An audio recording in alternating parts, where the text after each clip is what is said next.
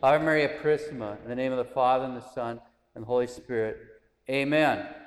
First Friday, we want to be careful to make a communion of reparation to the Sacred Heart of Jesus for all the blasphemies and injuries that have been hurled against him. In 1979, St. John Paul II came to America. He was in Soldier Field, and he told the bishops assembled there, I hear that in your country that almost everybody goes to communion and almost nobody goes to confession. Do something about that. And they've done nothing. Nothing. We worry about millions of secondary and even frivolous concerns. And meanwhile, the confession lines shrink that are almost non existent in most parishes, and everybody goes to communion. And what does this tell us? It can't tell us anything in any, particular person. We want to always assume the best. But it can tell us, if we're looking at a vast crowd of people, that there's lots of unworthy communions. And this should be no surprise. If we're not preaching to people what the commandments of God are and what it requires of us, about what the real presence is, what it means, about what's required to make a good communion. Why shouldn't they be shuffling up there? Everybody else is doing it. And meanwhile, what's happening to our Lord? St. Cyprian of Alexandria explained the gravity of an unworthy communion. He said that those that receive our Lord unworthily receive both Satan and Jesus Christ into their hearts. Satan that he might rule, and Jesus Christ they might offer him as a sacrifice to Satan. And on it goes. We have a tiny amount of people making reparation on First Friday, and a tidal wave of people making bad communion on Sunday.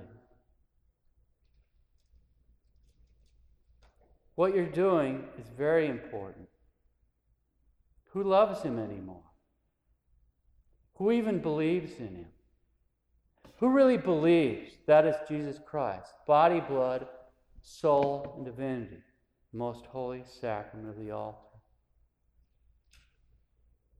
Before I went to seminary, a Protestant friend of mine who worked in the lab next to mine when we were in grad school wanted to go to Catholic Mass with me.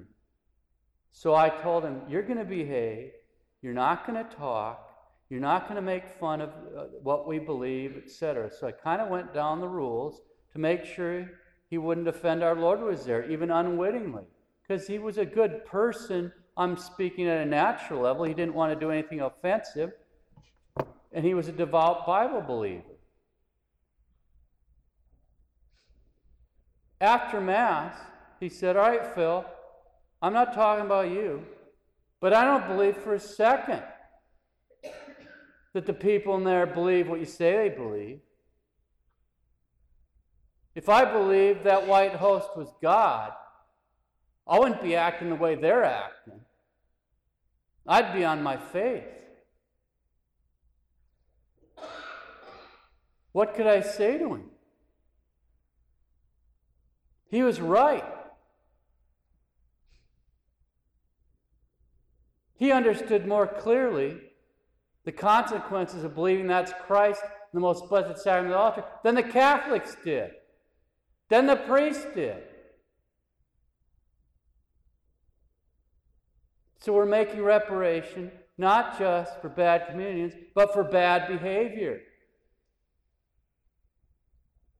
How many times in my priesthood have I decided to stop in a chapel where the Blessed Sacrament is exposed?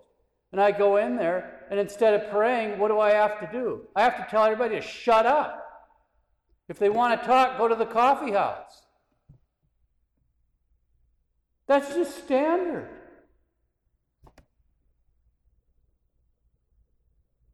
This is another thing we're making reparation for. I talk to young Catholics about various things. They actually get annoyed at the commandments as if I'm being judgmental. You, you, tell them, you know, you actually have to go to Mass on Sundays and holy days of obligation. They start laughing, blowing you off. You shouldn't use our Lord's name like that. They say, well, he's got a sense of humor. You can't kill babies. Don't be so judgmental. Everybody's got a choice. You have to wait till you're married in the church before you have the honeymoon. Dude, everybody does this. And on it goes. And then when you tell them you really should think about what religion you are and what God's requiring of you, they get mad. And they go to communion. These are just a few things. I could go on and on all day on these meditations. These are what we're the kind of things we're making reparation to to our Lord. When he appeared to Saint Mary, Mary what did he say? Behold the heart has loved man so much, he had been loved so little in return. What has he done for us? Except take our sins and suffer and die on the cross and love us. How have we returned that love? Make the most fervent communion you possibly can. So that at least someone, somewhere, is receiving Christ into a heart that loves Him.